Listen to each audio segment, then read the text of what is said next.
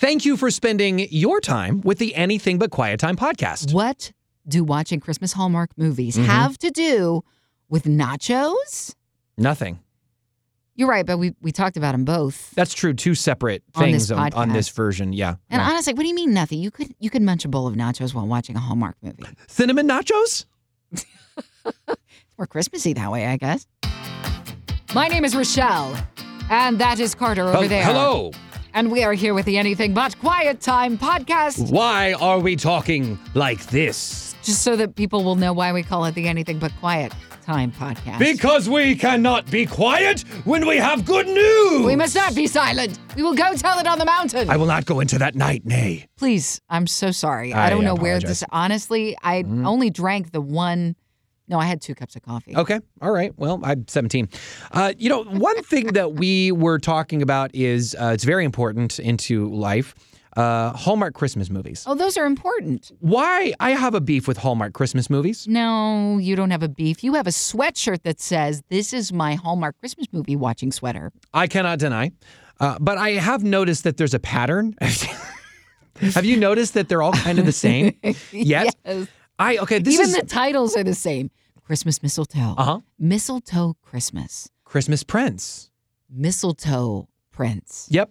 See, nutcracker all mistletoe prince that. It's just all at Christmas. It's like a KFC bowl, just all that stuff wrapped up into one little, all our ingredients in But one what thing. is your beef? I cannot stand that the the new love interest does not eavesdrop long enough. Now let me explain. You know that every movie, eh, the main character is female and she's just the best person on earth, and she has to leave the city to come back to her small town for Because- some reason. She has to give up her childhood dream in order to maintain the failing family business. That's a good plot line. That's exactly Yes. right. And you know who she left in New York? The ex fiance. schmancy guy. That's exactly right. Well, then she gets to small town and she starts to fall in love with the guy that she used to know. Bumpkin guy. Well, yeah, he's he's at least a good handyman. And then the eh, by the end of the movie, the ex fiance comes back and tries to win her back. I can't live without you. Yeah, exactly. And then Bumpkin, as you put it, comes around the corner, accidentally runs into that conversation, Oh, oh, was, they love each other. And then decides to walk away. That's him walking away. And then right after, of course, he walks away, then the main character tells the ex fiance from the city. I've never loved you the way I love Bumpkin Man. That's, that's exactly right. Um, and then following that nursery rhyme, um, then she finds him by the end of the movie on Christmas Eve. It starts to snow. What does she tell him? I've always loved you, Bumpkin guy. That's exactly right. And she has adapted to the, Yeah, the she's bumpkin gone ways from as the well. British That's, accent. that's exactly right. Yeah. and so it's just like if the bumpkin guy eavesdropped for longer, Right. then he would have known, but he gets all hurt and runs away. Why are you having a beef with something that has been, it's never claimed to not be predictable. That's a good point. I'm just saying, if I wanted non predictable, I would cook more food. You yeah. Actually, no, that is predictable. I always end up calling the fire department. If I you cook, if you don't listen to the KSBJ morning show, Rochelle's a terrible terrible cook, and she admits Is it. that what you're going over in your quiet time, by the no, way? well, I have been praying for you Why'd in you- my quiet time, and your Why are you bringing this up? cooking ways. Okay. No, somebody um, just really at church the other day. It was if you're a task oriented person like I am, I just want to make sure to do everything the best possible way that I can. And you know, some of it's you know filled with truth, some of it's filled with lies. You know, Okay. being a good steward and and respecting you know the situation at work or anything that God's given me. Sure. But then it can go into I have to do this, Hmm. otherwise God won't love me or people won't love me or whatever I turn into in the back of my mind. which we know on paper is not true. Yeah. However, some somewhere between the paper and uh, the bu- the busyness of a stressful day, or maybe a stressful year, or a stressful situation, Yeah. suddenly we do switch over from we know what's true to I have to do these things in order to be approved by God or loved by God. Or I think some of those scriptures, uh, you know, whether it be about laziness or about falling away or anything like that, I, I take it to maybe even, I don't know, too literally or what would you'd consider it, but I'm like, every possible day, it's just like, if I don't get an, I'll just put an, an A on the test, I must not be doing everything in my power to make sure that I don't fail. And um, I was really, somebody, somebody brought this up at church and it's in Luke 10, and you might know the story of Mary and Martha. Um, Jesus comes in in the house, and of course Martha is the doer. She's the task oriented person. She's getting dinner ready. She has a million things to do, and it's for a good reason. Yes, she wants to make a good meal, a good impression. Yeah. She wants to serve, which clearly Jesus has given instruction on the subject matter of Yeah. serving and to love each other as the way you wish to be loved. And obviously, Mar- Martha wants to be loved by her sister Mary. Mhm. By Mary serving her, because Yeah. that's the way she loves people. And But- and I and I think even to to to compound on what I said earlier, you know, talking about serving, I guess I even go to a place of, well, if I'm not serving or doing enough good things, what if I'm not a Christian? I mean, even those things will circle your mind that I have to do enough service. And so I maybe Martha was somebody like that. She obviously is is uh, most famous in the Bible for this specific thing. you with were a Boy Scout, by the way. yes, You were a Boy Scout, and it works on merit badges. to be prepared, to to be morally straight, Yeah. and uh, I I don't remember. You don't remember. Clearly, you didn't earn that merit badge. but, but honestly, those kinds of things, I mean, we're taught from a young age you will receive privileges when you've earned them. Yeah, So, I mean, yeah. I understand where all that comes from. Yeah. But Jesus basically told us, no, no, see, I, I give grace, and that's something you cannot earn. In fact, it's a gift you don't even deserve. Well, case in point, it's Luke 10, uh, verse 41. Well, of course, in verse 40 is kind of when it starts. And uh, it says, Martha became exasperated by finishing the numerous household chores in preparation for her guests. She interrupted Jesus and said, Lord, don't you think it's unfair that my sister, Mary, left me to do all the work by myself? You should tell her to get up and help me. Yeah. And you can imagine, I can imagine to this day, somebody may be a little sassy. Hey, you think it's fair that Mary's sitting here doing nothing? Oh, I get exasperated. Yeah. Absolutely. Eh, We all get exasperated with our kids if they don't put the dishes away or whatever. And honestly, that may be warranted frustration. However, what does Jesus say? Verse 41. And I love his kind response too. The Lord answered her, Martha, my beloved Martha, why are you upset and troubled, pulled away by all these many distractions? Are they really that important? Mary has discovered the one thing most important by choosing to sit at my feet.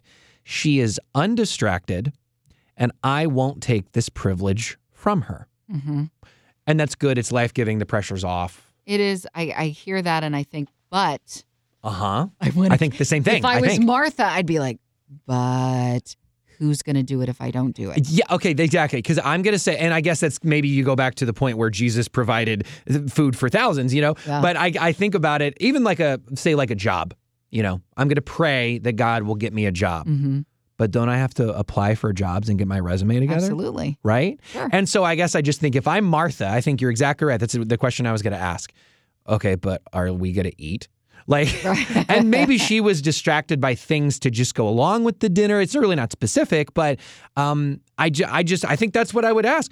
Okay, that sounds nice, but yeah, who's going to do it? If, I mean, are you guys hungry or not? It really does come down to trusting Jesus Yeah. in this scenario and in all of the scenarios where we don't quite know the whole story. True. We didn't see the hours of preparation ahead of time. We don't know if Mary was going off into a field somewhere and not doing squat to help her sister. We don't know. Mhm. She may have actually been there shoulder to shoulder, and Martha was just having a really tear into her sister kind of day. I don't know, but Jesus did. And so we, if we can, we trust Jesus. Have we learned from our own education with Him as our as someone we follow and have committed our lives to? Ca have we learned that we can trust Him? And even if you're at that place of like, I still don't know that yet. I've given my life to Jesus, but I'm in a place right now of a lot of questionable stuff, and I don't, I don't know if I've given Him full trust. Mm. I read the Scripture and I see that we can, because even when the disciples did not know what was going to happen from point A to point B, at the end of the story that they have with them, they were willing to give their lives for Jesus, who so willingly gave them His Yeah. life on the cross. So if we can trust Jesus, then we can trust that he knew what was best in that moment with Martha. He looked at her, could see straight into her, and know that she was not putting the best foot forward that day. She was maybe letting her emotions get away with away with her, and Mhm. I've done that. Yeah. And in that moment, you said something the other day. In that moment of getting stressed out or whatever, I'm in the kitchen and I'm preparing the food and I'm seeing other people enjoy it instead of looking at them like, why aren't they over here? I need to reflect on how important they are to me, how much I love them. And it flip flops my perspective. It takes me to that positive place that Jesus wants me to live in. I think another thing that I just have trouble with is is well, I mean that's that's the point, right? Is is earning it, you know? And it's like, well, God, I I have to have some role here, right? Or God, I, I think the lie that comes about is God God doesn't love me enough uh, to do everything for me and to uh, like I have to do something otherwise he won't love me or Mhm. love me as much or whatever. And I was really struck with this because you know uh, we even talked before on the podcast about I believe God can, but do I believe God will? Mhm. And in in Matthew eight, this is what I'm going through, just the words of Jesus. And a a leper came, you know, somebody with the skin disease. Uh, he came up and he said, threw himself down before him in worship, before Jesus in worship, and said, Lord, you have the power to heal me if you really want to. And it just really struck me. Jesus reached out his hand and touched the leper and said, Of course, I want to heal you. Be healed. Mhm. And just the fact of that, you know, and I know that we even talked about that Jesus will give us uh, not always what we want, but give us what we need. And so I know there's different dealings with struggles and Mhm. temptations and diseases and everything, but just his response does so much for me. Of course, I want to. Mhm. Wha he loves us that much that all that guy did was come to him in faith and say, if you want to, you can heal me. And I mean, obviously, I think his Jesus knows the heart, but even the way he said it, I know you have the power to heal me. He just said that as fact and then said, if you want to. Yeah. And Jesus kindly says, Of course. And, and so you talk about a guy like the leper, you talk about a, a woman like Mary who just doesn't really have anything to offer in that moment. And Jesus is just there for him. hmm And I think just as a, the if you're into the Enneagram, the personality test and all that, I'm a three.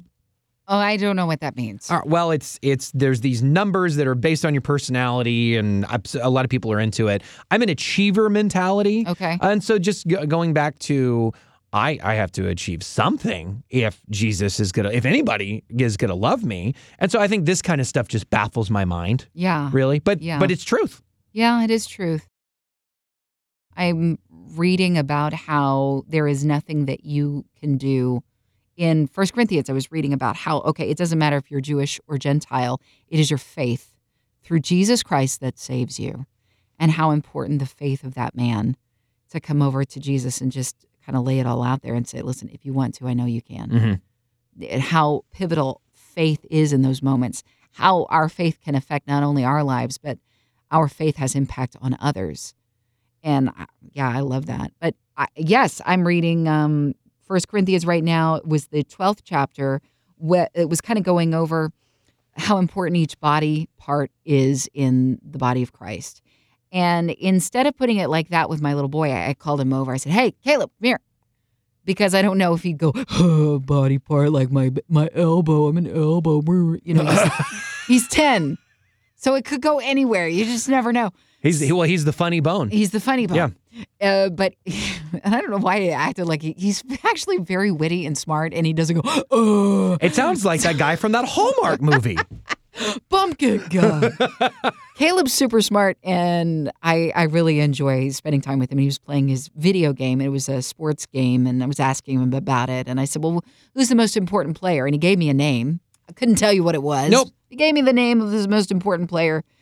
And I said, Okay, well, let me ask you about. And then I started going through all of the people that make a sports day Mhm. happen. Yeah. A game day. So we're talking not just the players on the field, but there's the people behind the scenes. Not even just the coaches and stuff, but I'm talking about the people who clean the arena, the people who make sure that the grass is just so, all of this stuff. How about the nacho people? The nacho people Those are important people. super important and i and so i related to the scripture that talks about each member of god's body is so important to and so important and one may feel like it's lesser than the other but my goodness it, it said what if an eye one day said well i want to smell or you know something else you know, Yeah. it's mismatched that won't work god needs us to know how important that we are and w- maybe nobody else sees the nacho guy maybe nobody else sees the lawn guy for our beautiful stadium with the Houston Texans, you know, but I'll tell you who does see him. J.J. Watt sees him. Mhm. I appreciate the fact that that grass is trimmed just so, so he's not stumbling out on the field. He's doing a good job, you know? And I, I think it's so important that my son heard that lesson because I don't know that he knows how important his role is that God has established him in. Why? Because he said yes to Jesus. And when you say yes to God and his purposes for your life, he is going to weave it together for his good. He's got a plan for your life set, and it's a good one. And nobody else may notice. His best friends may not notice. Even his mom and dad are going to fail him. But the one who will never fail him is Jesus. And then it goes straight into the First Corinthians chapter 13. It's one of my favorite chapters. And it talks about what true love is. And true love does not fail. And First John chapter 4, it tells us that God is love. So whenever you see the word love, you kind of substitute it for God's uh, God's son Jesus or God or whatever aspect of God you want to put in there because he is three in one. But he will never fail you. And what is my life apart from love? You know, I, if I don't have love, I'm nothing. Is basically where this chapter takes us, and it mm. tells us how you know love is kind, it is patient, it keeps no record of wrongs. Well, I have totally done that. But Jesus makes up for that and he covers that in grace. Anyway, we had a good talk. We had a good time. And I encourage you with your kids, if you're going over scripture, sometimes when you do it verbatim, it may not sink in. But if you kind of substitute words, like I went back later and I I had first told him, you know, this did you know that there are verses in scripture about sports? And I talked with him about the body of Christ as mm-hmm. if it was like a sports team.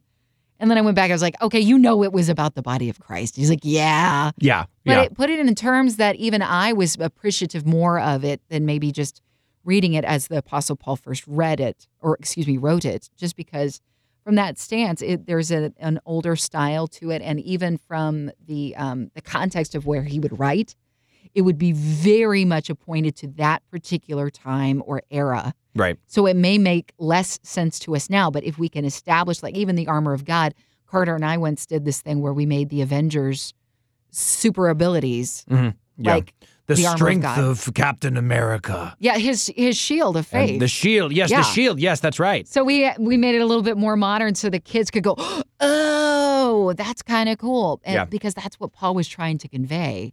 The kids and the people would have known the armor of the day. That would have made sense to them. Have you ever uh, seen one of those? And they have all sorts of different uh, devotionals and Bibles and things. The the sports Bible Yeah. for kids. yes. Uh, my mom got me that. And Uh, she got it for me when I was like 17 years old.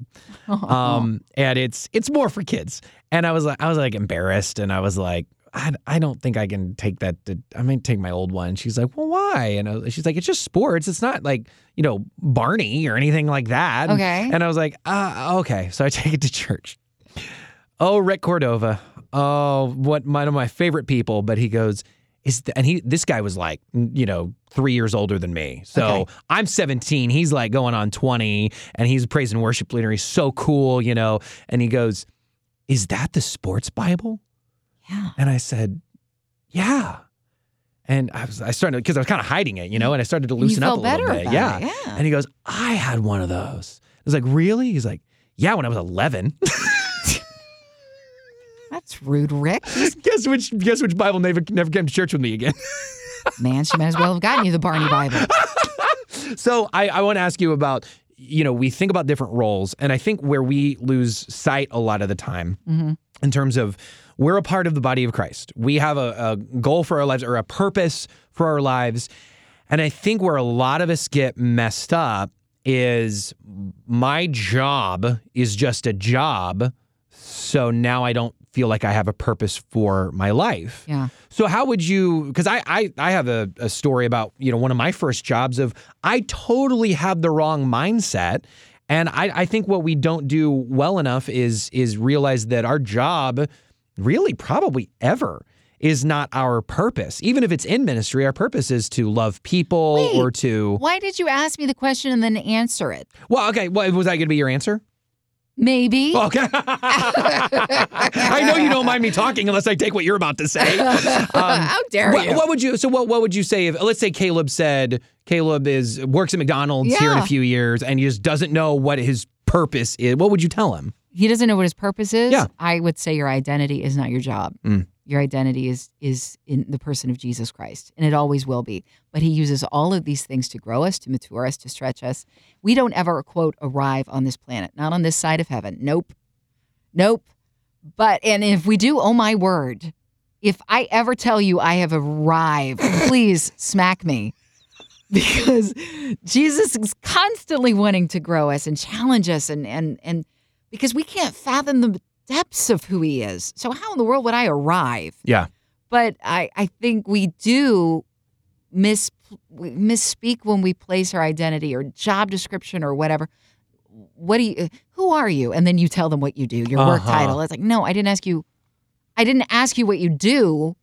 Who are you? What do you like? You know, so I I think I would tell him you are learning things that are so valuable for just growing you up. And uh, yeah, I, my job is not necessarily always going to be a radio personality. Mhm, mhm. And there were times where I even had to step back from that job, and it did mess with me a little bit because my identity got wrapped up in that. And I became a stay-at-home mom, which was the hardest job on the planet for crying out loud. And uh, that was that was strange feeling. It's like, oh, my identity has not been wrapped up in Jesus; it's been wrapped up in this. Yeah.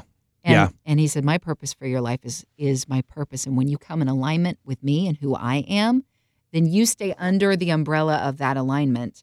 And when you allow that to be okay, then incredible things can happen. And you can even look back in your life and say, those jobs at McDonald's, those jobs that I did, that was a part of it. But so is that moment in the grocery store line while I was waiting to get my groceries. That was a part of it too.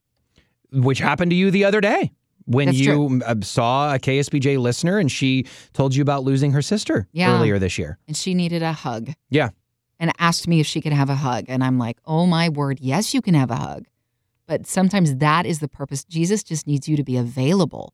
It's not any one thing, it's all of it somehow perfectly woven together because he is a perfect God. We try not to talk too much about us on KSBJ. We'll, we'll share stories, but we always try to tie it in with, with, with something else. And so, one thing that I probably would never say on, on KSBJ uh, is that I really do hate it when people will put you on a pedestal uh, just because you're on the radio uh, or we- you're a we- pastor or whatever. We really try very quickly to throw ourselves off that pedestal. yeah. Oh, yeah. Because if you ever listen to the morning show or this podcast, you're like, oh, It's a train wreck. yeah. But people will go, you're on KSBJ or whatever. Right. And it's like, in the grand scheme of things, I do the school announcements. I mean, that's really like what it comes down to. But they associate you with something that God has used incredibly in your life. So this this amazing tool, music, that He uses in your life to bless you. Of course, that sometimes you can associate people with that, and that's human. Yeah, and that's It's true, and it's human. it's very lovely. It's just I think, and I, I my point is, I think why I go there is because of my first job in radio. It's actually at a mainstream radio station. Yeah. and so we were playing Justin Bieber and everything else. And my goal, What song? uh, Justin Bieber at the time would have been, uh, uh, "Can I be your boyfriend?" Na, na, na, na, na. uh, I'm sorry, I asked. Yeah, I, that was. I think that was the hit of the time. He was just coming out of that preteen phase. Okay. And I was wrapped up in the identity of that, especially because my goal, my purpose in life, I thought, hmm was to be a Christian on the radio. Yeah. And now, granted, I I was proud of the fact that I was at least a good alternative to, to somebody else who could have had that job. I didn't do anything vulgar or risque. Sure. Um, but I I slowly but surely realized that if you work in pop radio, you know, you're not going to be. I mentioned I go to church and different things, but you you just need to entertain them, make them laugh, and have a contest to win all in five seconds. Like that's just kind of how that type of radio station goes. And I I thought I was going to be you know this evangelist in pop radio, and I I didn't I I missed something right under my nose the whole time. Mm. The people in the building that I worked with. I I look back now and I realize the missed opportunity. Because people in that building were the ones hurting. They were the ones that didn't have a relationship with Jesus. That they thought this was their th- this dead end job was the, all there was to life. That they didn't have hope. And I'm sitting here trying to make a, a, a square peg fit in a round hole mm-hmm. on the air.